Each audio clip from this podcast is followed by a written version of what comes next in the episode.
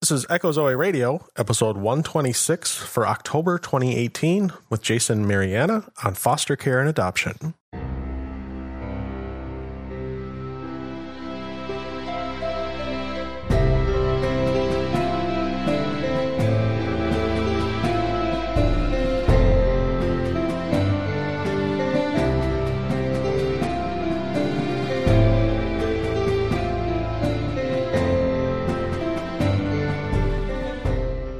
Welcome to Echo Zoe Radio, the podcast outreach of Echo Zoe Ministries, where you'll hear about important topics affecting the church today.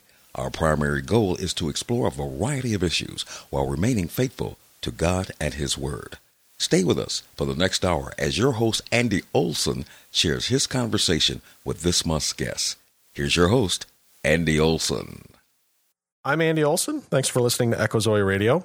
This is episode 126 for October 2018 with Jason Marianna. Jason writes for Things Above, which is a group blog that addresses theology, missions, and, missions, and evangelism, where they've also begun a new podcast. He joins me for this episode to discuss the need for Christian families to get involved in the foster care system. Jason and his wife have been fostering children for about a year and a half and have not only nurtured children in need of a good home, but also a passion for encouraging others to do the same. Show notes for this episode are available. You'll find an outline of the discussion and links to other resources we bring up during the discussion. And you can find those at echozoe.com slash 126. Also, just a heads up that the Skype connection gets a little flaky at times during our uh, show today. We powered through things, and but um, you'll notice a few audio issues as you listen. Usually, they re- are resolved pretty quickly, so just have have a little patience for us. So. And finally, before we get to the discussion, I wanted to share that I'm almost finished with my home improvement project that I've been building out a new office and studio, and I've been working on that all year this far. And just a few finishing touches left before I can move into it permanently. Uh, but it was designed with podcasts in mind as well as future video projects. So I'm really looking forward to getting settled in, hopefully by the time the next episode comes out. And uh, in fact, I'm really hoping that uh, this was the last episode to be recorded in the old space. But I also want to restart the Echozoe Answer series that I was doing late last year.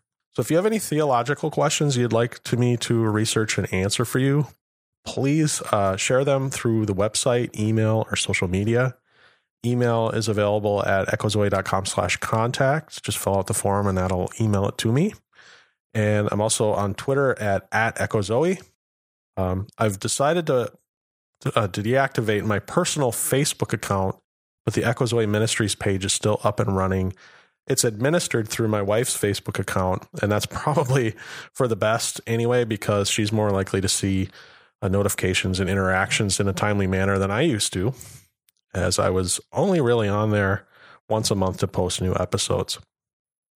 But uh, it's still available. You can post uh, through through Facebook as well. If you've got a question, just let me know sometime in the near future, I also hope to do a, video to unveil the new space. I'm really excited about it. Looking forward to be able to do so much more in it.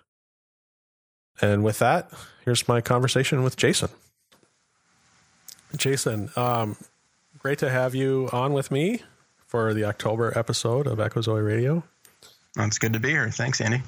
Now, um, as I I will it's not the first time I've ever mentioned this. Um, the way this came about was through a, a Twitter conversation, and um, I was looking for for guests, kind of following. I had Aaron on last month. Aaron was our, our uh, Israeli tour guide, and and uh, getting ready to do the next one. What what should I do next? And and you'd reached out and said, "Hey, I'm I'm going to be doing some stuff on fostering and adoption and stuff. And what do you think about doing a show?" And that sounds sounds like a good idea. And not only that, you gave us a great kind of a an outline on to talk about. But before we get into fostering and and adoption, let's let's talk about a little bit about you. What's your background and who's Jason Marianna? Well, thanks, Andy. Um, I've been uh, a Christian since I was 16 ish years old, somewhere around there. Um, I was an Episcopalian uh, when I was a oh. kid, believe it or not. That's a and, first. Uh, I haven't heard that one. yeah. Well, the way I got saved was um, my we have a confirmation in the Episcopal Church, and my mom is born again and has been since she was about 16 and she would not let me go through confirmation. And so she said to me and i was upset with her and she said to me you know why she i said to her why won't you let me go through confirmation? And she said i won't let you say things you don't believe. And then she explained the gospel to me Awesome. and uh, which was you know a mercy. It was a good thing that she said that, and so I got saved there, and I uh, was going to be an Episcopal priest, and the Lord just continued uh, throughout the years to guide me and uh, you know push me away from that sort of thing and um, get me into other things. Well, um, I've. Uh, gotten into reform theology, obviously. I mean, more of a John MacArthur type than anything, but um, As I was, I, uh, yeah. Yeah so you know and it was uh, i got into that uh, direction uh, gradually throughout the years. It was never a you know uh, road to damascus moment or anything but uh, Mhm. um, i guess uh, that's just kind of my theological background. I'm uh, an engineer uh, technician engineer whoever whatever day it is depends on what i do. Um, i do building automation uh, which is basically making buildings computerized and green. Um, and uh, Do I am a like you, you work with like LEED? uh, yeah, we do. We do LEED certified buildings and whatnot. So yeah, we, A we lot of people just said, "What in the world is that?" But the architect in me just had to ask. So. yeah, yeah. It's uh, it's more of a pain for us than anything, but it's uh, something that you know it's it's big in the industry. So, Mhm. but yeah, and then I'm, I'm also uh, you know I'm married. Uh, I've been married for five and a half years, and we're uh, foster parents, and currently have three little ones uh, asleep right now. But and that's uh, what I'm actually. Uh, I'm I'm not only glad that we're going to talk. That's the subject of our show, but I'm excited to talk to you about it because I've seen the excitement that you've been going through online and stuff with with getting the kids and stuff. So I look forward to getting into that. Um, before we get into that, uh, I just wanted to add one more thing on who is Jason, and that is um, you've been doing your own podcast recently, just kind of getting started. But why don't you tell us what that is, and then we'll, maybe we'll talk more about some of that stuff at the end too, and just kind of where to point people to uh, to your stuff too. Well, it's called the uh, the Things Above Us Roundtable, um, and it actually is just an offshoot of our blog, thingsabove.us, where I uh, I blog with um, you know uh, the bald Calvinist Stephen, uh, Justin Bullington, Kofi, uh, Michael Coughlin, Tim Bates. I think Michael Coughlin's been a guest on your show, hasn't he? Yeah, Michael's been on, and then uh, Kofi's been on a couple times. Yep. Yeah. and so. uh, I'm not sure why I haven't had Steven yet, but um, or Garrett. Actually, Garrett would be good too.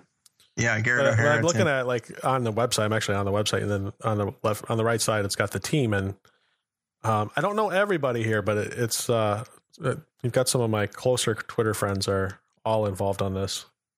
Yeah, well, you know, Tim Bates, Alan Nelson. Alan just wrote a book, um, so he's uh, he actually might be a good guest for you too. But, uh, but yeah, uh, so we started blogging together uh, in Jul- January of this year, and Oh, okay. Justin's kind of our uh, uh, our our motivator. He he wants to do new things all the time, which is good. Um, and he's he popped up one day, said, "What if we did a podcast?" And we just kind of said, "Let's give it a shot." And we're That's how you start. Yeah, that's Yeah, how you start. six- That's how I started. It was kind of a rinky-dink little blog, and then thought I'm going to try this podcasting thing too. Yeah. So we're six episodes in, and we try to talk. The, the whole thing about Things Above Us is we do missions, evangelism, theology, and sports. Um, and so we try to talk a little sports every episode, but we mostly get into theology, evangelism, and missions. Um, for the bulk of it, we are a Christian blog after all. So Mhm. that all sounds like Michael's kind of thing. yeah. Like every one of those things is definitely I, I just like that's a that's a Michael thing.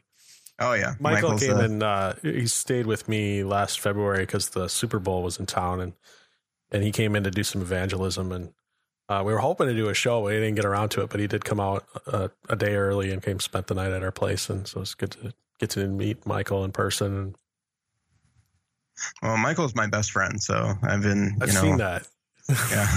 I've been, yeah, I've been grateful for his uh, his Yeah. influence, his friendship in my life. I see so. you guys interacting a lot too. So, and he was helpful. We were just talking about. I think you called us frenemies, you and me, Yeah. and we uh, we have some political dis, uh, disagreements and stuff sometimes. But uh, Michael was very very helpful about a week ago on that regard, and uh, and I was very very grateful for some insight that that Michael gave on that regard. Yeah, he's a good dude. But uh, we're going a little wonky here with the signal. We've been talking for like a half hour, and all of a sudden, uh, our our uh, Skype signal is flaky on us. But uh, we're gonna plow through it and see what we can do. If I have to call you back, I will. Okay. Well, let's get into fostering. I, I, I, uh, maybe first, I, before I jump onto the the outline that we kind of put together, let's talk about your family. You just got started, um, just in the last what two weeks or three weeks or so. Um, actually approaching a month now. Has it been that long already? Yeah, time goes fast. So, well, we have a we we were, we had a foster child last year, a uh, little guy. Um, probably actually celebrated his birthday in a second with us. Hold on a second. You're uh, you're kind of cutting really bad, so I'm going to turn video off and see if that helps. Okay, you want me to do that too? Yeah, let's give it a shot. Okay. Yeah, you I'm were not sure what. all of a sudden. Uh, um, well, we'll have to talk a little bit and see, but yeah, we we were talking for my. It says almost 39 minutes here. We've been chatting a little bit beforehand, and it's been great. And then all of a sudden, we want to do it for real, and it goes flaky on us. But uh, sorry, yeah. you said you you had a, a, child about a year ago. Yeah, we had a, a little guy uh, about a year ago, and he was our first foster child, and uh, we were. Um, my wife and I like to say we got baptized by fire uh, with that little guy. Um, he was you know, the, nothing against him at all, um, but he came in with just about every kind of issue except for medical that you can have with foster children and from a pretty severe situation. And we were his fifth foster home, and there were the other four foster homes essentially did not want to deal with him any longer. And so we just I don't know, Andy. Our philosophy was we just are going to give him what we think the Bible would want parents to give their children, which is love, support, discipline, you know, all those sorts of things. Mm-hmm. And he responded to us, and uh, you know, we we got to watch him develop and grow into a more or less normal little boy over the course of seven and a half, eight months. And uh, we grew very close to him. And one of the more heartbreaking things for the two of us was when he moved in with us, the situation with his birth family was so bad that the agencies and the county and all of that were telling us that there's almost no chance uh, that he will be reunited with his family. And so they basically told us if we can, uh, if we can get it together with him and make things work out, that we would have a good chance at adopting him. Well, things changed overnight in this um, in this field, I guess, and uh, it did change rather quickly. And a couple days before last Christmas, he went home and um, was reunited with his father, who I, I, can't say enough good things about, in in the fact that he put a lot of effort in um, to reform himself and to take care of his child. Mm-hmm. Um, but that that was absolutely heartbreaking um, for my wife and I both. And um, you know, I, I, say this and I don't mean any disrespect to anyone who's gone through this, but it honestly felt like uh, a child had died. You know, we were in mourning.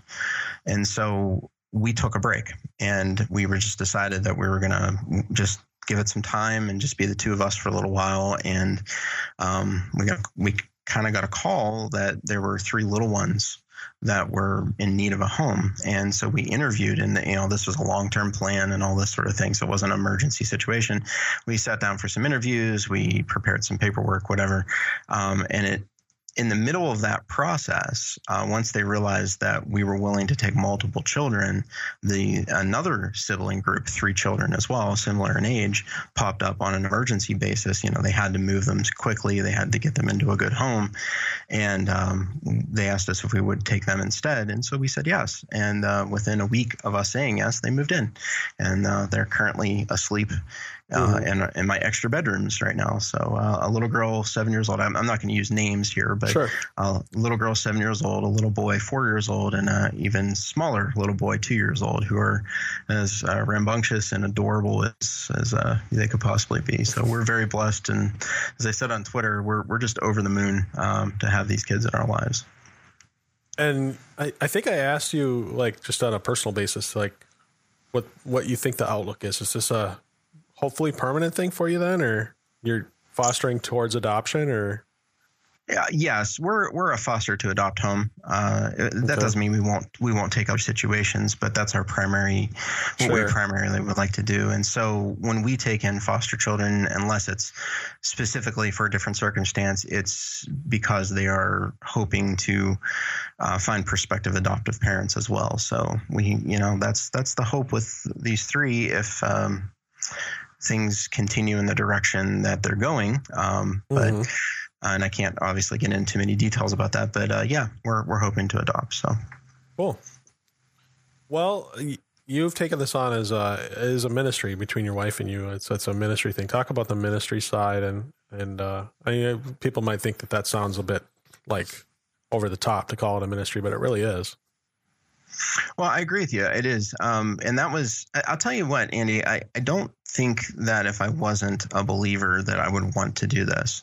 Um, the reason I'm, the reason I'm a foster parent, the reason my wife is a foster parent is because the Lord continued to impress upon us in various different ways and continue to break our hearts for orphans. Um, and one of those ways is, um, you know, we have attempted to have our own uh, naturally born children and have so far been unsuccessful to do that. And it's we're coming up on six years of marriage, um, and so our our minds naturally turn to we want to have children, we want to uh, have a family and whatnot, and so we we try to find ways to do that. And then as it, you know, there's various different ways you can do that. I mean, you can adopt overseas, you can adopt through an agency, but the Lord sort of turned our minds and our hearts towards children who were in need of having a family who were already born and who were um, right around the corner. I mean, these children are from not from my neighborhood, but from the greater metro area where I'm, where we're from here in Pittsburgh.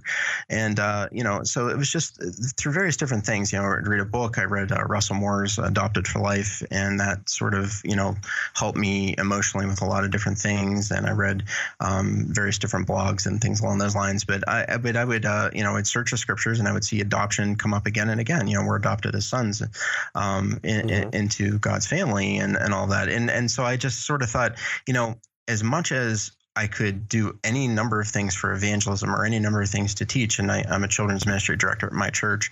I, can do this too, where they can literally live with me and see us live out the gospel and see us, and sometimes not live out the gospel every single day. And I can guide them and bond with them and care for them in a very um, intimate and, and, unique way that you care for your children.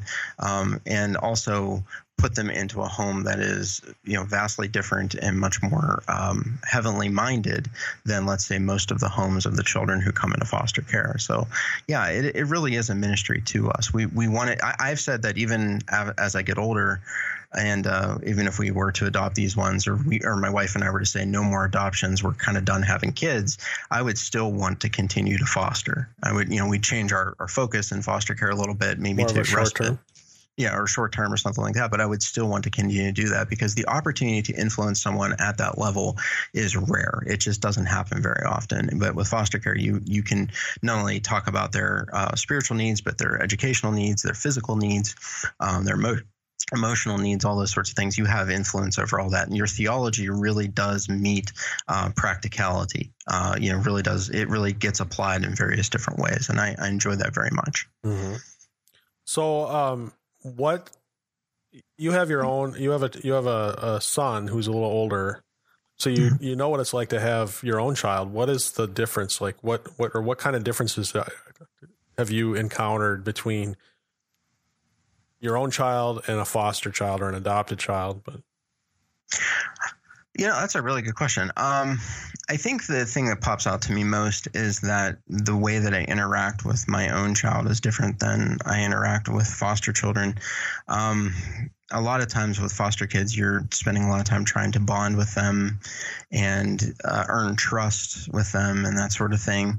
Whereas mm-hmm. I think as uh, I brought up my own son, uh, the bonding just sort of happened naturally because that sure. was, you know, naturally the person that he would bond with would be his dad and, um, and his mom as well. And so, you know, so that that's one change. I think the other change is that um, I know what problems my son has and what um, issues he's dealt with or what bad things or good things have happened to him. And we often just don't know that with foster children. And so I kind of approach parenting them as sort of a let's be ready for anything. Um, and so it almost forces you in a way to kind of go back to your principles and go back to your, your core beliefs as to, you know, what's best for raising a child and sort of like cling to them a little more because you don't have the nuance and the, and the experience with the children to be able to, you know, kind of deviate deviate a little bit if it's best for them or whatever or if you think it might work out or something like that. Um, so that's another difference. And then, you know, a third difference is obviously that um, I'm never. I'm never going to lose my son, um, and it, you know he's always going to be mine. Whereas uh, with foster children, at least until uh, the moment of adoption, if that comes, uh, you in the back of your mind, you always sort of have it uh, hanging there that you know we could lose this kid, which is a hard thing to deal with, Andy, in, in a lot of different ways. And you know, we could dive into that a little more because I, I have some thoughts on that. But uh, but yeah, that, those are kind of the differences. Yeah, I want to get in that, but we've got. Um, I, you probably noticed I skipped over one thing, and I want to come back to that. And I, I think I'd put it, I'd slot it in there.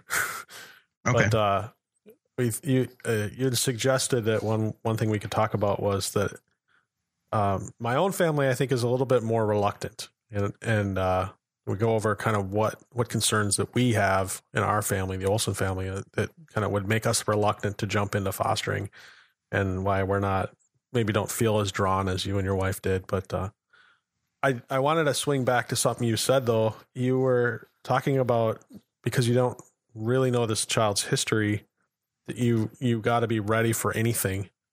Can you give an example of something that might have that might come up, or maybe you've had come up between that first child and the kids you've got now that that you wouldn't have seen coming and that you needed to be ready for literally anything? Uh, yeah, you know. I mean, I'm not asking you to like divulge too confidential of inf- information or anything, but. Well, I think uh, there's some things that all foster children uh, sort of exhibit and share in common. Um, which is something you train for and you you think about going into it that maybe you wouldn't have with your own kids. Uh, like for instance, a lot of a lot of foster kids have bedwetting issues and things like that because they've just been through so many traumas. Um, you know, nobody is removed from their parents' home because their parents you know love them too much. Um, most of the time, they're removed from their parents' home because they were you know abused or neglected and that sort of thing, and and it was just not not a good home and um, and so you you get kind of used to dealing with those things but the way that they manifest is always in my opinion a bit surprising with our first little guy um, he would he just refused to sleep i mean he would i mean when eventually everybody sleeps they get tired enough but we would put him to bed and he would be wide-eyed awake and i just thought he was just didn't want to sleep. And it became pretty obvious pretty quickly that the reason he didn't want to do that was because he was scared out of his mind. Oh, that um, yeah, and so uh, for the first several months, really, um, he would uh, come into our bedroom and wake wake us up, and you know, with sometimes you know he'd have wet the bed and but most of the time he was just weeping and just crying and you know can i sleep in your bed i'm i'm scared things are gonna you know this thing monster whatever it may be is gonna get me um, i don't you know I, am seeing a shadow you know whatever the case may be and he just and a lot of it i think I don't know if he was making things up necessarily. I, don't, I don't want to climb into the kid's heart, but yeah. Um, you know, I really think what it was, Andy, was he just wanted somebody to pick him up and to hold him and to uh, to care for him. And yeah. Um, so like you know what we used to do is, and I never you know my kid once he learned to sleep he he slept you know but um, this little guy I mean he's four or five years old and I'm rocking him like a baby and singing him lullabies and and just praying with him and and all that at three thirty in the morning you know mm-hmm. and it's you know that sort of thing and it's you know we didn't have any clue that was coming and so you know I, yeah I mean, yeah I saw you uh, talking about that online a little bit and you called it making up for lost time Yeah, yeah, that's a that's a common thing with uh, foster kids is they, especially if they've been neglected. Um, mm-hmm. That uh, there's even reports of teenagers who want things like uh, help in the bath or uh, uh, help in getting dressed or you know uh, good night kisses and that sort of thing. And so yeah, I mean it's there's a some there's just something about that that natural development and that natural nurturing of a parent that we all sort of crave, and it you see it come out in your foster kids sometimes, and it certainly came out in that little guy. Yeah, definitely It goes back to that ministry thing. I, I mean, it's it's a yeah, it, it's not it's not um surprising, but it's definitely I don't know how to how to describe it. I'm sure most people understand what, I'm saying, but well, it was eye opening for us, and uh, but yeah. it, once once our eyes were open, it was one of those things. Like, oh yeah, that makes sense. Yeah, of course he would do that, you know. But you never think about it ahead of time that that's what's going to happen. You know what I mean? Mm-hmm. Yeah, but I mean, it's, it's you know, I just just hearing that little bit, I feel for these kids. You know, they definitely need it's ministry. They need somebody who just is going to love their neighbor, and their neighbor is a child that needs to be loved and raised. And uh, yeah. Um, talk a little bit about the system. You you you want to talk about how rotten it is and the need for the church to get involved in it and. Mm-hmm. Yeah. Uh, well, I, I, always say one of my things is uh, we need to redeem the system. The Church of Jesus Christ needs to redeem the system, especially in the United States. And I, I can't really speak of, of other countries, but I know the United States system fairly well. And uh, I'm on on thingsabove.us. I'm doing a series on foster care right now called "The High Calling of Foster Care." And one of the one of the posts that I have is the saddest day in church history that no one talks about, which is the day that orphans were sort of transferred out of the care of the church and of Christians and into the care of the secularist and in and into the care of government. And um, it's a cold system. Uh, it's a system that's built around, um, they think they're doing things for the best interest of the child, but the way that they inform what is best interest or what is good, even, is not from scripture. It's from their own sort of secular humanist conclusions, which are a whole lot of psychology, a whole lot of gobbledygook that doesn't make any sense. And, um, you know, that's like, I'll, I'll give you an example. Like, one of the things that comes up in the system a lot is that best interest of the child means reuniting with mom and dad.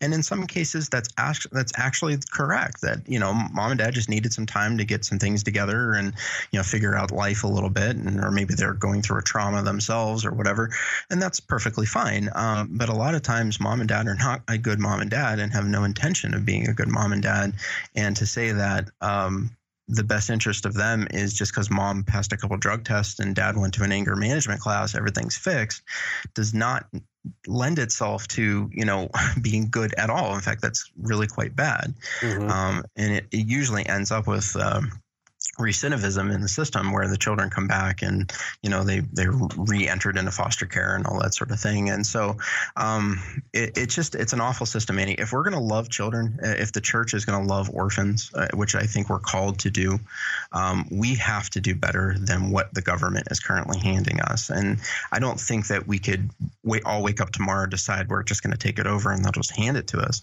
But I do think that we can start to make some baby steps towards getting involved and working within what God allows us to work in and making a difference in the lives of orphans. And I think that it will not only benefit the orphans themselves, but it will benefit the church as well.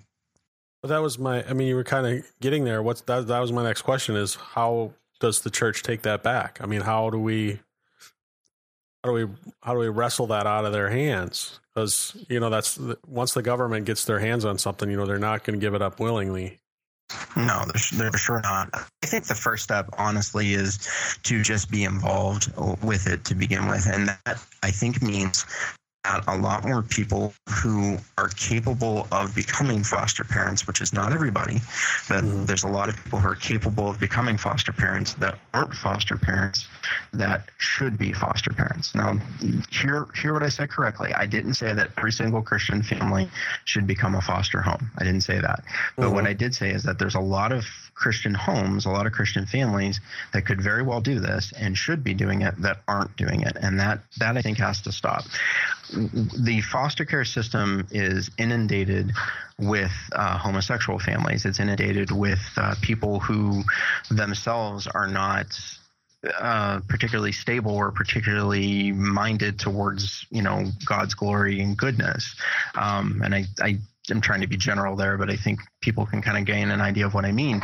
And it and it does have within it some good people. It really does. Um, and it does have within it some Christian people. It really does. But it doesn't have that nearly enough. We can begin to to bend those ratios towards us by getting involved within that system. And then I think once we're involved within that system, I think that we can find areas where we can be the people who provide the service or be the people who um, step up and do the thing that nobody else is doing or nobody is doing well and start to do that well. And that would be things like counseling. That would be things like providing basic needs, um, you know, or, or things along those lines, volunteer hours, you know, whatever the case may be. There's opportunities for the church to be involved and to slowly but surely kind of um, take over certain areas of it. And of course, we could, you know, you and I were political guys. We talk about that a lot on Twitter and whatnot, but we could talk about the politics of it as well, which I think we have some things we could do there. But, you know, one of the things to say about that is that nobody ever talked, there's no president running campaigning on reforming the foster care system, no governor of any state campaigning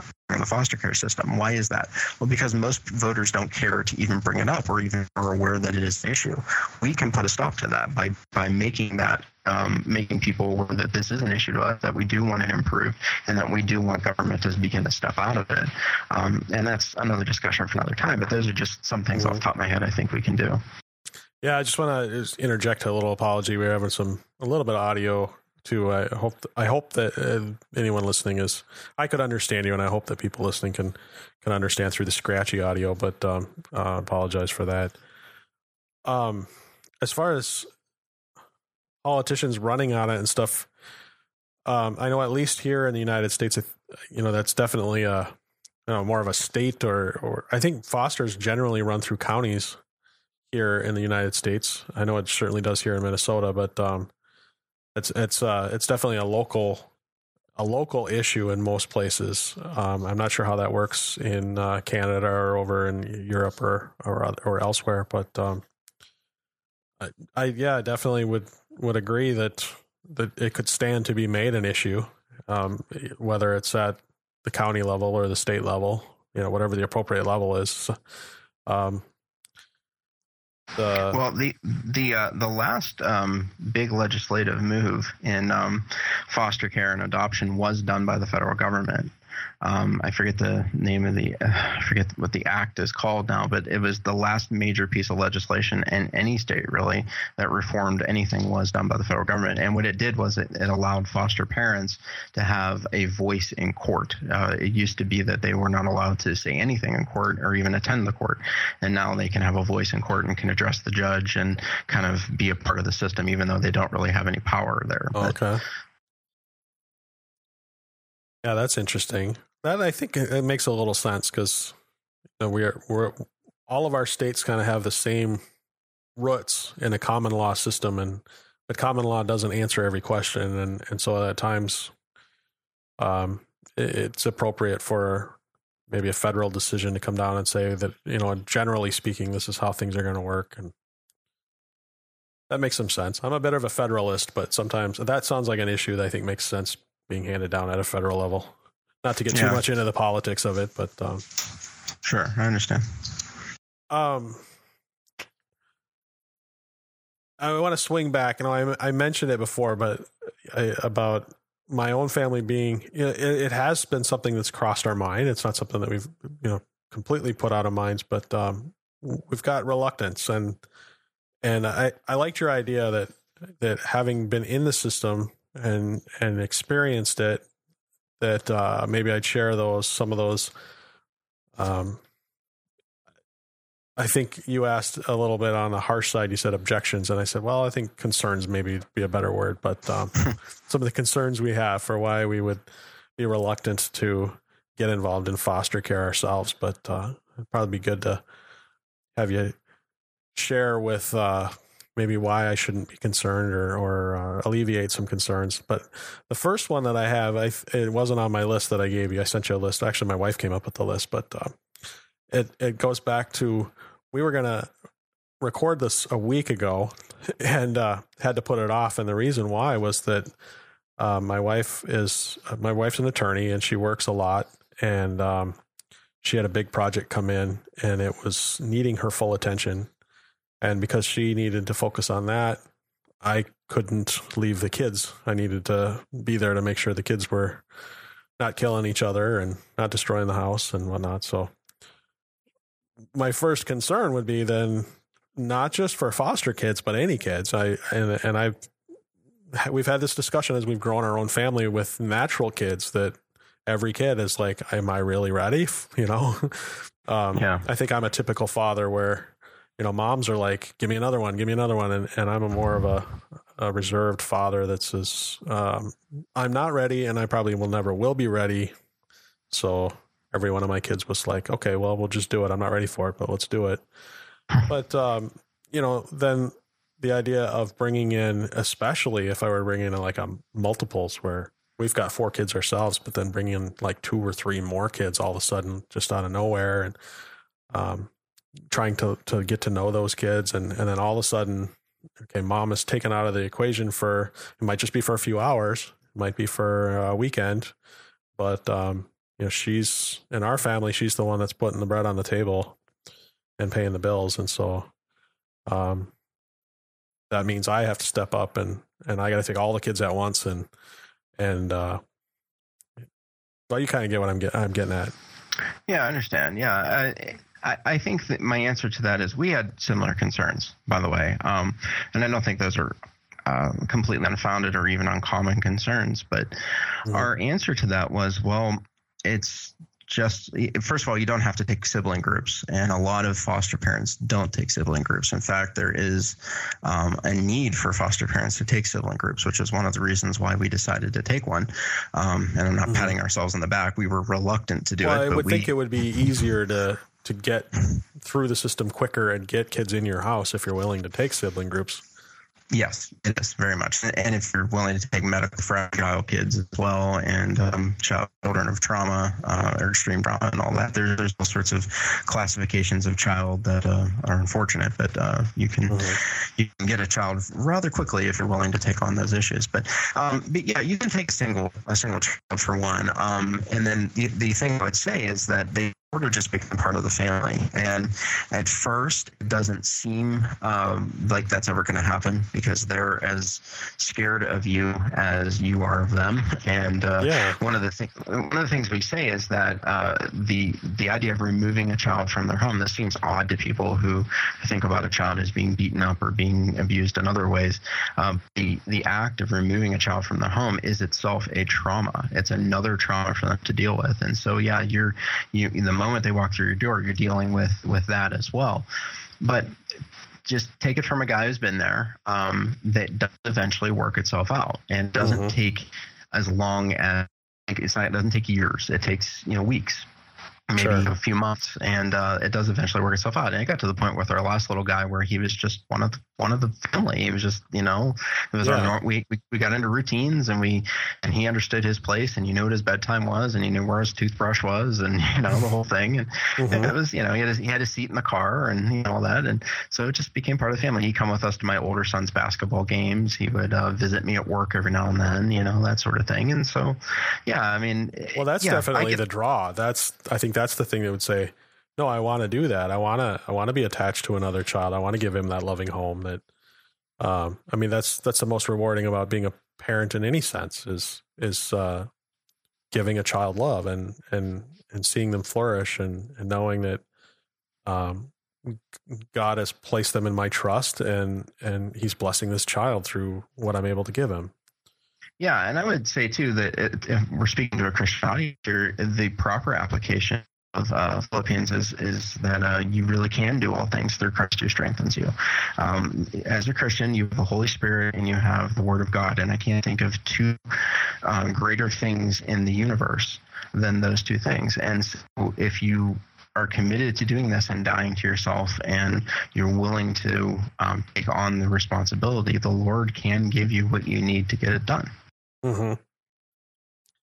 So um, I, I, guess that's kind of goes in with the first thing that now my wife put it together the rest of the list, and so but I'm going to go through it and explain kind of the different other things that have got crossed our mind. And she said we're barely holding it together now, and and that's partly what I just described is, um, that we might just at a moment's notice like we got to change up what our plans were, and our routine isn't going to work out today because um, you know, she's got a client that's got an emergency and she has to have this thing done by by tomorrow morning, and that might might mean she's got to work through the night and and whatnot. And um, but it also we're barely holding it together now. Would be we've got four kids, and so we've got you know two of them are in karate, and a different two one of those two is in is in soccer along with the other brother, and so we're we're and then the the the oldest is in a separate soccer, and and they do swimming lessons and go in different directions because the different places don't all offer the same level of swimming lessons that that with the kids need. So I got to take one kid one way, and she's got to take other kids other way, and and uh, you know we're we're kind of that typical typical family at with kids our age where sometimes we just feel feel frazzled that we're just running like constantly and never have time to stop or to breathe. Yeah, I can understand it. Um, I think my answer to that is that um, you, are capable of much more than we often give ourselves credit for. Um, and I think, especially when we have God's help, we're capable of that. And again, it it doesn't seem like this on the surface and it doesn't won't seem like it in the first month but after a while they just become another swimming lesson and another basketball game and another you know uh, sure. another seat at the table and all that so it really does they do blend in fairly well um, if you have the right mindset mm-hmm. so um, she says we need a new vehicle uh, we've got there's six of us and we have uh, we've got a minivan and it seats it's it's got seven seat belts, but I don't know that we could fit seven in there, especially with booster seats and whatnot. Oh yeah, yeah. Yeah, well, I just bought a minivan. Uh, we had a we had a little sedan uh, for the two of us, and then when it was the four of us, we had that, um, and that was enough. But yeah, I had to buy a minivan for these these three little ones, and that is a concern. Um, mm-hmm. You know, it, it, does test your financial uh, wherewithal to be able to uh, to withstand it. But uh, yeah, I mean, okay, you buy a new car. I mean, to me, like honestly, Andy, to me, it's just like I mean, if you can if you can't afford to buy the new car, then obviously you can't afford to do what you need to do for the kid. But um, if you can afford to buy it, well, you just, I mean, that's the way yeah. it goes. You know? yeah. It's just money, you know, so. Yeah. Um, attachment and detachment. And that's, I think that's a big fear that I would think that just about anybody would have is, is like you're saying, when, when you, you got attached to that little guy and then it was like he died when he was taken out and re- returned to his natural parents. Yeah, yeah, it really was. Um, I, am not going to downplay this concern, Andy. I mean, it is it is a major thing, and it, for somebody who's thinking about becoming a foster parent, um, it is something that you have to prepare yourself for. But I'll say this, and I'll, I'll call I'll call my brothers and sisters in Christ to this: we have to be prepared to suffer for the sake of the gospel. Mm-hmm. And that that doesn't just mean being drawn and quartered and persecuted in some North Korean dungeon somewhere. Um, it does mean uh, also uh, willing to have our hearts broken and willing to um, you know, like one. Uh, there's another foster family in our in our church. I'll tell you a quick story here, and they have a little uh, little baby, and um, I'm talking with the mom who helps me with some things with uh, children's ministry and whatnot, and she was just saying, she said she was telling me she struggled sometimes with, she wants to dive in completely and be mom and allow her heart to just, you know, kind of completely fall for the kid in in that way, and yet she feels herself pulling back and she was ashamed she said of that pullback. And I, I didn't want to shame her obviously but i said to her let me encourage you to continue to go down that road because what that child needs most of all is a mom and a dad It doesn't need a caretaker. It doesn't need a guardian or a legal guardian or anything like that. That mm-hmm. child needs a mom and a dad. That's how God has designed us. That's how what God has um, created. That's His natural order of things. And so that's what we as a church have to be to children who do not have a mom and a dad. And yeah, when they leave seven and a half months later after calling you mommy and daddy and um, you know calling this their home and telling you that they want to live here forever and all those sorts of things you're going to cry and you're you're going to have your heart broken but you but your your father in heaven sees you and understands what you've gone through and is pleased with what you've done um, to die to yourself and to put yourself through that mm-hmm. for that that needy child and so I, I think that we're if you're capable of doing this, if you are the type of home that, that can and should be doing it, then I think you're capable of, um, it, it's what we're called to do, and you're capable of putting yourself through that and surviving. It is, it is possible.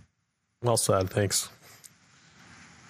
Um, she says uh, older children would bring past problems into our family. I think you've kind of talked about that a little bit. That is a, mm-hmm. an issue. Uh, it but, is, yeah, yeah. The older they get, the more uh, detached they get, I guess. So mm-hmm. yeah, you do, you do you do have some things, and of course, you know, children going through puberty and discovering the opposite sex and all those sorts of things. Um, you know, those are some issues that get dropped in your lap right away. And there really is something, Andy, by the way, to um, holding that little baby in your arms and nurturing them from the moment onward. Uh, there yeah. really is some, there really is something to that, and it's it's not just for you as the parent; it's for the child as well. And you don't get that opportunity when you bring in, say, a 12 year old or a 15 year old into your home. Um, but I would also argue that that 12 year old and that 15 year old are running out of time. Uh, and they're running out of time to have a nurturing, loving home and a family in their lives that cares about them in the way that God calls us to care for them. Um, and so it's a different kind of ministry. My, you know, I've told you the ages the ones I've had. I've never had one older than seven, um, but it is, I think, a, a necessary thing we have to f- fulfill as well. So. Mm-hmm less and less attention for our other kids. So, like I said, we've got four, and so we bring uh, say two more in now. Um, is splitting the attention already a little thinner, and I think I think to to add to that, like we've got four, but our oldest is like an only child in a, in a lot of regards, and and uh, yeah, is that because he's quite a bit older than the others? Or well, no, he's not. He he's only three years older than his his next oldest sibling. Uh, he's eleven, and and his next older brother is eight. He's not like way older, but um, yeah. I mean, it's in a lot of regards, it seems like he th- he thinks that he's the only child, and he acts like an only child in so many regards. But so I think about well, that specific child, and I think like, okay, he's he's already has a tough time splitting his, the attention he gets with his three siblings. Now imagine, you know, even if it's just one more or or two more, you know, can he handle a little bit less attention? Yeah, it, it's something that's talked about a lot in the foster care trainings and uh, some of the books that they give you to read and whatnot. Um, it's a concern for sure. Uh, you don't want to neglect the kids that God has already given you um, and raising them up in the fear and admonition of the Lord. You don't want to neglect caring for them and nurturing them. Mm-hmm. Um, you know, and, and, in no way what am I, what I saying? It, would I do I want to say anything that portrays that you know I think that you do. Um, the other thing I would say though is that uh, I think it's almost a good thing in a lot of ways for our kids to see us care for somebody else. Now, your children obviously get to see you do that all the time because you know they have three other siblings. Mm-hmm. Um, my son was an only child when we brought our first uh, foster child into the home, and um, what I didn't know about him, he never told me, was that he always wanted a little brother, and so he, it was fun to see him kind of become a big brother and, and to make mistakes um, and learning how to do that and to and to grow in, in certain ways in in, mm-hmm. in doing that, you know, and and all of that that sort of thing. And so it was really and it was good for the foster child as well. He he uh, I think kind of attached to him in a way. Um, you know, it was different than the way he attached to my wife and I. But uh, so I think that yeah, it, perhaps you do spend a little less time. Perhaps the bedtime story is a little shorter and bath time's a little a little uh, more abrupt and mm-hmm. and all of that. I, I get all that. Um, yeah, and I'm I, not I'm not necessarily thinking at least in our own case that that um, he would have a problem with that kid any more than he's had problems. I mean, he doesn't really have problems with his siblings, especially. As, you know, we've got three boys and then a, a little girl. Our our daughter's the the youngest, the only girl, and they all love her. And you know, none of them resent her for having come into the world and and taken a little of mom and dad's attention. And I don't necessarily think that you know even fostering or anything would would bring in that kind of resentment. It's more that they might be upset with mom in particular, but me too, to some degree, that we can't give them as much time as we used to. Yeah, and uh, that's possible. Um, but I, I, think it's uh, something that I think it's something that you're going to have to face individually with your own children, mm-hmm. um, and and kind of have her. You know, you know your kids better than I do. Whoever's yeah. listening to this knows their kids better than the both of us do, and so it's something that you have to do. But so here's what I would encourage: is that if you're going to become a foster parent, and you have kids in the home, it's to bring everybody in, not necessarily on the decision, but bring everybody in on the planning.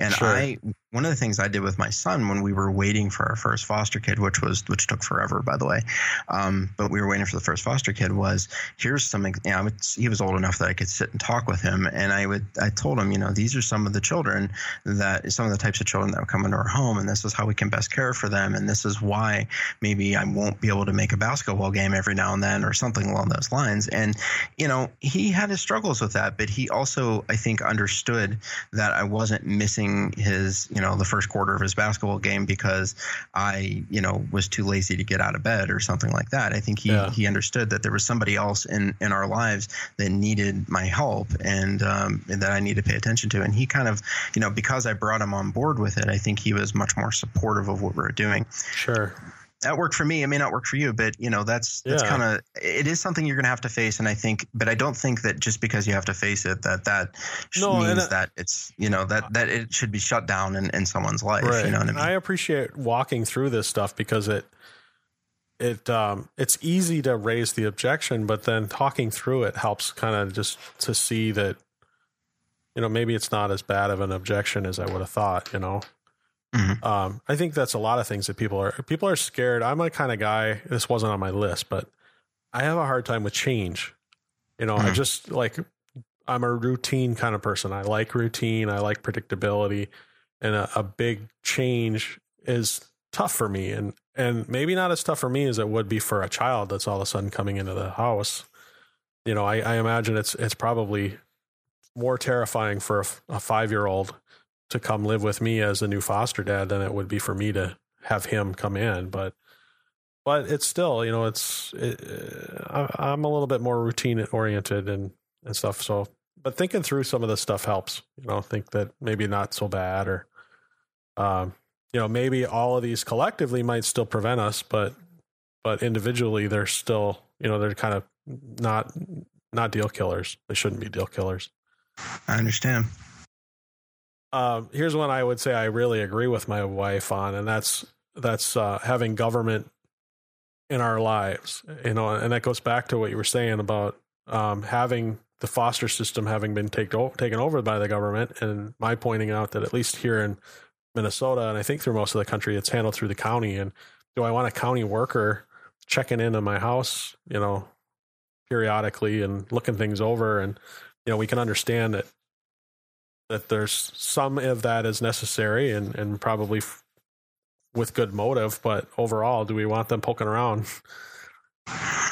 Well, I, yeah, and it was a kind of a stumbling block for me too, Andy. Uh, honestly, you know, you and I are sort of the, of the same mindset there. But um, what I'll say is that in my experience, they don't really check in on your home much. I mean, you have a home inspection when you're getting set up and getting your license and all that. At least in Pennsylvania, we have licenses. I don't know how it works in other states, but um, when we were getting our license, there there's a home inspection, and what they're basically just looking for is to make sure that it's not a dump um, and it's not a fire trap. You know what I mean? And so you know they kind of walk through the house and okay, you know it's you keep the house nice, and uh, even if it was messy, they wouldn't care necessarily. But it's you know it's not about to fall over and it's not catching fire.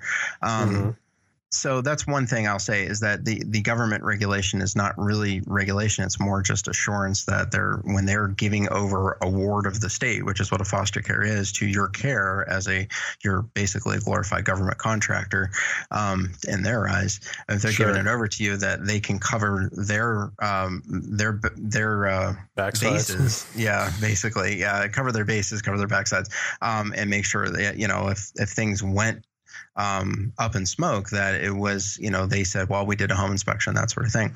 Um, the other side of that is once you have a kid, um, yeah, there are social workers and, and you're dealing with the government, you're dealing with various government agencies really um, in a lot of different ways but they're focused on the children like we have a state or, or sorry a county worker that comes into the home and uh, he just has to lay eyes on the children and make sure there's no you know um, obvious, bruises, you know, bruises, yeah, and all that sort of thing. And they're not living in filth, and all, you know, diapers are changed and you know reasonably, and all that sort of thing. And so he, uh, you know, he just comes in, and, and here's the mentality that I've learned from many of these uh, social workers is that they're not seeing you as the enemy. They're seeing you as um, a vital part of what they're trying to do, um, whether they're doing it right or not, whatever. But you know, there's they see you as a vital part of that, and they they know that they have more kids in group homes than they have them in foster homes. And group homes are absolutely awful, believe me, um, and nobody likes them at all. But that's the reality because we just don't have enough foster parents. And so um, when they walk into a foster home and they see that you're trying, and they see that you're working with the kids, and they see the kids are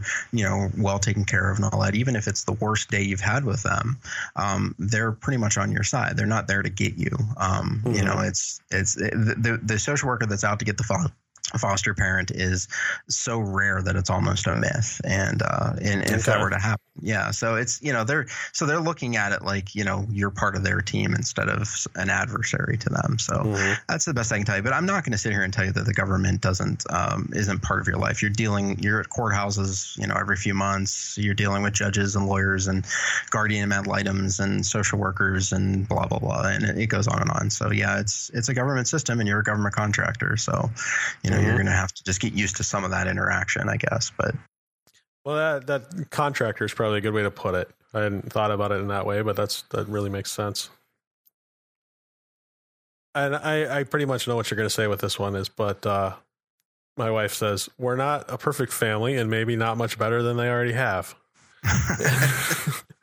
yeah, you're much better than what 90% of them already have believe me. Um, just you just I, I could tell you several horror stories of even children i have not interacted with just in training and whatnot. Um, the average christian home the average listener to echo zoe radio is runs a better home and is going to be a better parent than most of these children have ever laid eyes on in their life. And so mm-hmm. that's yeah you're not my wife and i are not a perfect family either andy and you know i mean you know we, our house is messy because we've got three kids and you know the whole yeah. thing. But you know, it's like eh, it, there's you know there's the the messiness of the couch pillows being on the floor, which I'm looking at right now, and there and there's you know the messiness of the child hasn't had clean underwear in two months. You know yeah. what I mean? And there, there's a world of difference between the two there. And I, I, so I, I, I laugh about the couch thing because I yeah I get that.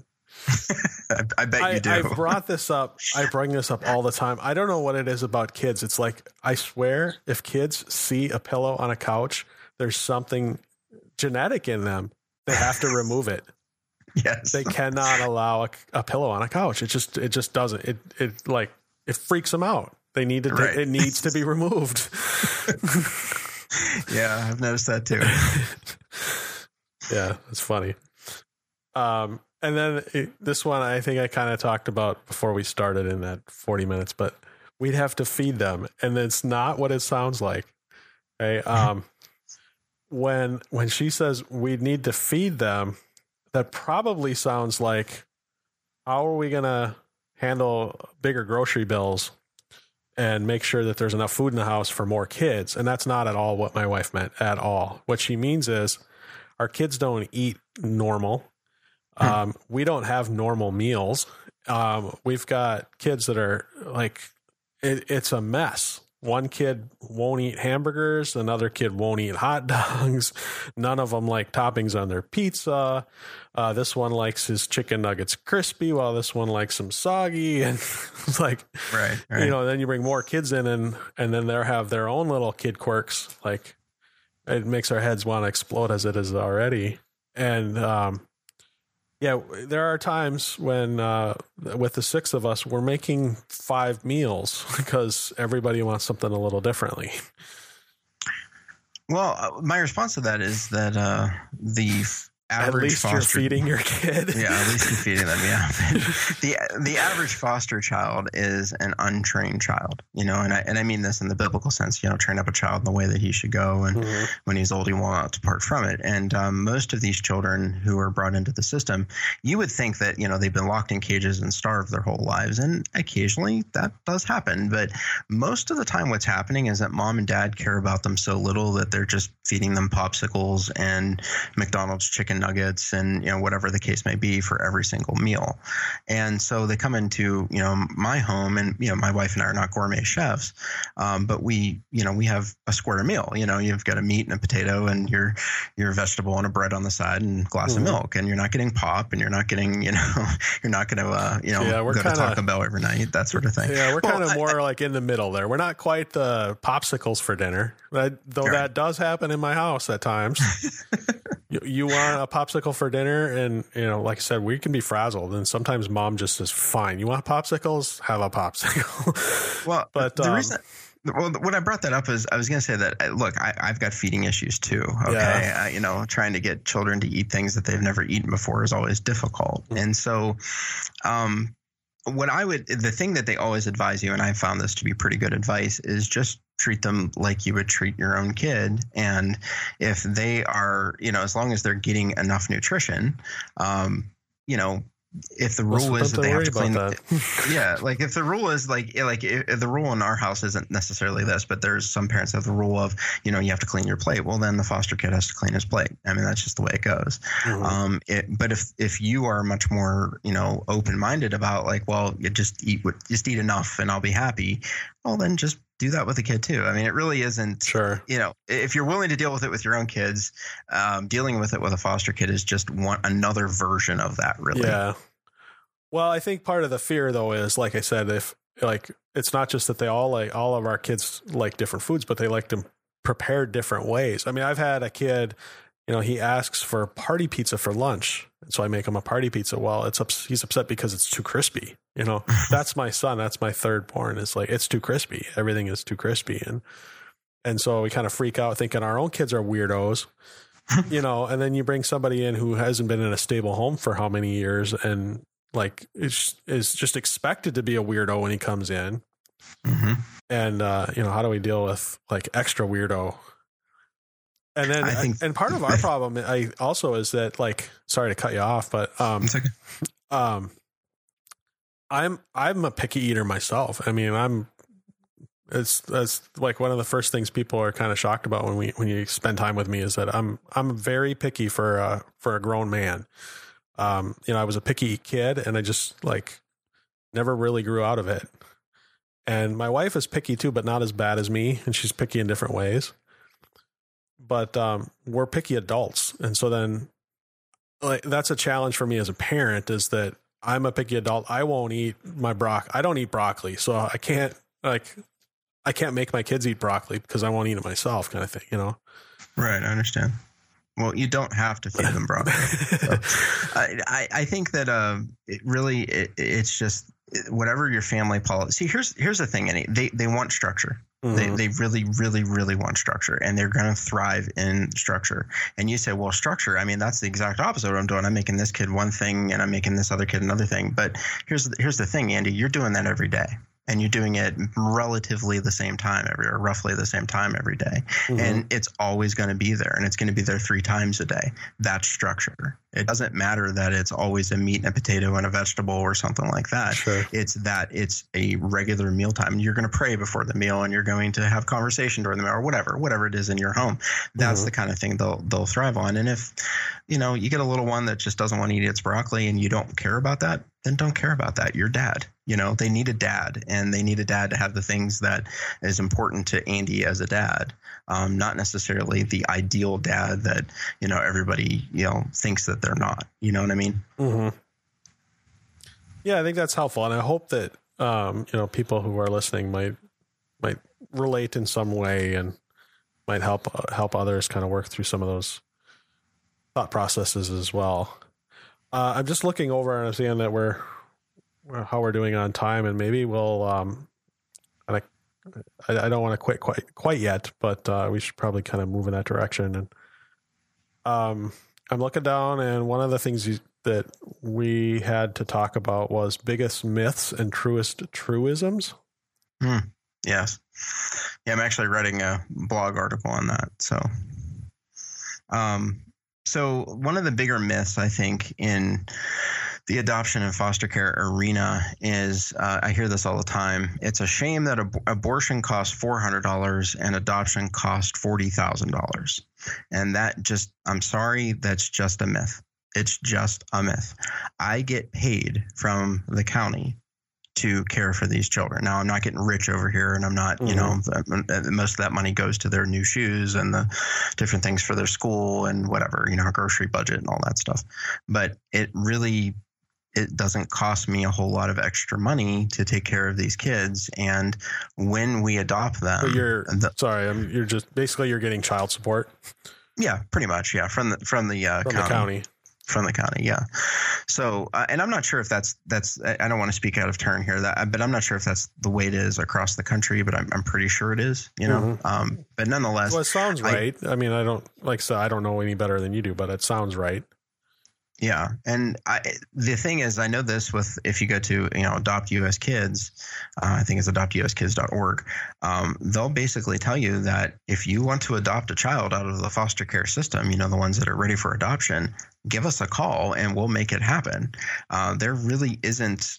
You know, I mean, there's might be some cost of like getting on a plane and flying to, you know, Arizona or whatever and meeting the child a couple times, or you may, you know, hire a lawyer for a couple hundred bucks just to do the paperwork or something like that but it's not going to cost you forty thousand dollars in a in a waiting list fee to get that child.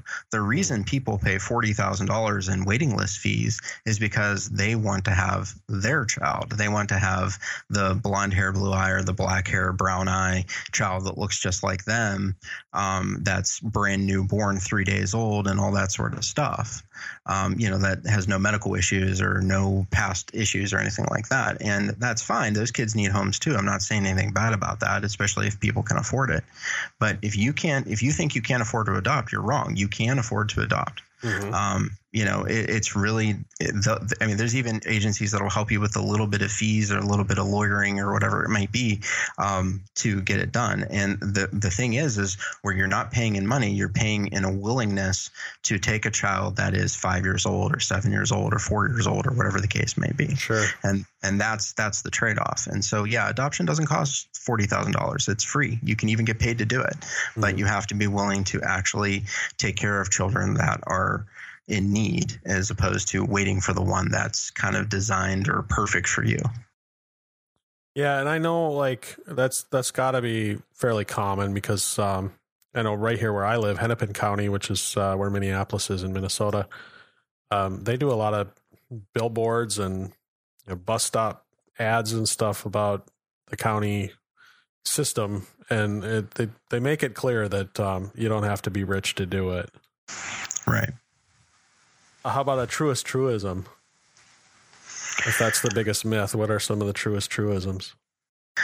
Um, okay, so yeah, uh, one of the one of the more true things about a, a, adoption is that it is something that is going to take a lot of your attention, a lot of your time, and so that is that is something that is one of the truer truisms of um, of adoption. Um, what I'll say about that is that um, that's a, good thing and not a bad thing. Um, because if we're looking at adoption and we're diving into it and saying that um, the children that we're going to bring into our home are going to have to be our focus, then our mind is in the right place. But if we're looking at it and we're saying, which I think a lot of Americans, and I, I won't, I won't say Christians, but a lot of Americans will look at it and say that our children are going to be kind of super pets, you know, the sort of things that we dress up at, at Halloween and we give presents to at Christmas, but we don't really give a whole lot of thought to. Um, that's it's not going to work out um, if you're adopting a kid out of uh, foster care because they're going to need time time and attention. They're going to need you to, to plan how you're going to parent. They're going to need you to be a mom or a dad. And so, yeah, it, it is a true thing uh, to say that, you know, well, it's a lot of work to adopt a kid. Well, yeah, it is a lot of work. It's also very rewarding. It's also good work to be doing. It's also time well spent and those, those sorts of things. But I'm not going to take away from the idea that, you know, it, it does take um, some effort on behalf of the adoptive parents. Hmm. Well, thanks. I'm glad that you brought this topic up because it's not something that I would have thought of, and um, it was a good one. Um, I'm glad. yeah, no, I mean it's, I mean it's uh, obviously. I mean we we could go through. I think it could be a whole episode where you could talk about the theology behind it and adoption and and uh, taking care of. Uh, I mean, kind of love thy neighbor in a in the most basic sense, but um, I mean it's it's certainly uh, a calling that we as the church at least are uh, are called to do. Well, speaking of that, can I give you another truism? Yeah. So you've heard the the meme that occasionally goes around. I don't know if it's a, if meme's the right word, but you've heard the the uh, saying that kind of goes around that if every church, you know, there's X number of foster kids or kids waiting for adoption in the United States, and there's X number, and it's a bigger number or Y number, bigger uh-huh. number of churches in the United States. So if every church were simply to adopt one child, then there would be no more children waiting for adoption. Well, that I say that's a truism. It's not true because there's always new kids coming into the system at all sure. times, and it, it is difficult to kind of manage that flow. But it is a truism that I, here's the thing, Andy. I don't think enough churches talk about this. Mm-hmm. I don't think I don't think enough churches preach about this. I don't think enough churches encourage people to get involved in these things. And if there are pastors listening, and I know there are, I, I, please talk to your people about this. Please talk to God to God's people about this. Please bring it up to your congregation. And I'm not saying you got to preach an entire sermon series on it and go topical on us and all that. I'm not saying that. Yeah. But what I am what I'm saying is that if people are coming to you and saying, "I just want to serve the Lord," I just I don't know I don't know what I'm gifted in, at least bring it up in the list at least talk about it a little bit. You know, maybe you could adopt a child, maybe you could become a foster parent, maybe you could be an evangelist, maybe you could teach, you know, whatever the case may be. You know, yeah. just it is true that if the churches who, uh, uh you know, church enough churches got involved in this, we would see the number of children in group homes come down. We would see the number of children waiting for adoption to come down. We would see more children in loving Christian homes than we see right now. We would have an opportunity for, uh, we would see less um, uh, homosexuals um, adopting children. You know, those sorts of things. It, it is true. It's not the truest. You know, it's not a one for one correlation, but it is a true thing that if churches were more involved in this and more um, more passionate about it, that we would make a bigger impact in it. Mm-hmm. I uh, I definitely want to give you a chance before we go. And we've talked a little bit about your, the blog and uh, the podcast, but I want to give you a chance before we go to to point us to other stuff like where you talked about a sermon series or a sorry a blog series that you're doing. And uh, I know you've done at least one or two podcast episodes on it. and Stuff where do people go for some of that stuff. Uh, yeah, it, you can go to thingsabove.us and uh, these the blog series that I'm doing on it is called the uh, High Calling of Foster Care, which we'll we'll have a link for it by the time this uh, podcast comes out. Oh, and uh, yeah, uh, not to interrupt you, I I will put it in the show notes. It'll be echozoe.com slash 126 as uh, where this is episode 126. So 126 in the um, additional resources, if nothing else, if not also in the body of the the um, the post. Oh, excellent. I appreciate that. Thank you.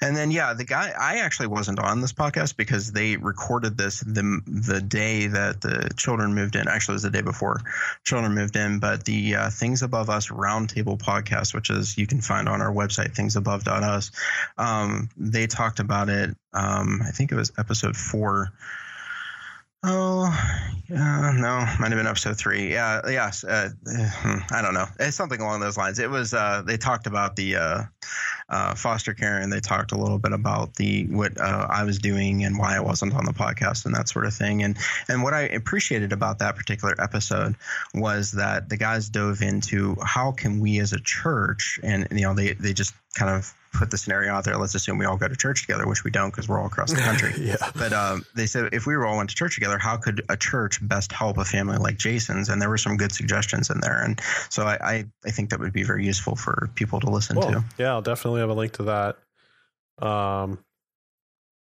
and uh, getting kind of late. My mind's getting a little bit foggy, but as I go back and um, I do, I always do a little bit of editing. I know the intro and conclusion and all the theme song and stuff is stuff I do a little bit later.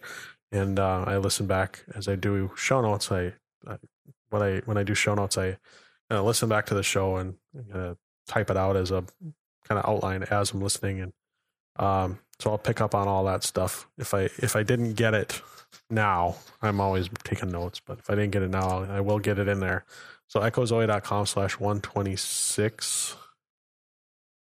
Um, is there anything should- else you want to add? Any? Well, I, I should You also should on mention. Michelle Lesley's blog. And Yeah, Michelle she- was she was on. I think I've had her on a couple times. She's Yeah, a I past think guest have. too. Yeah, so uh, Michelle asked me to write the story of our first uh, foster kid. It- a wild story. Um, and there's a lot of it was really a, a, a journey nine and. Sorry, I, I don't want to I don't mean to interrupt you, but we're having audio issues again. I'm hoping that if um, I'm hoping just a simple interruption will help the the the the mice or the rats in the in the wheel catch up to us. But uh, Okay, uh, we kind of back? missed. Yeah, we kind of missed that. So sorry, Michelle Lesley's blog.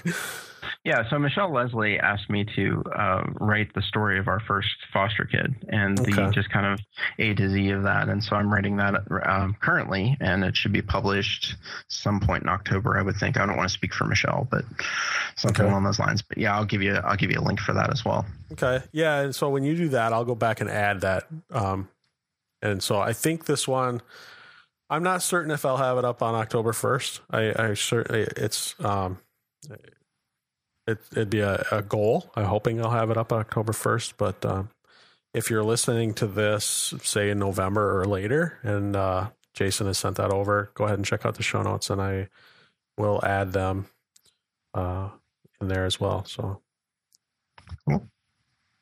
Well, thank you, Jason. I appreciate it. It was great chatting with you, both online and offline, and uh, or on air and off air, however you want to put it.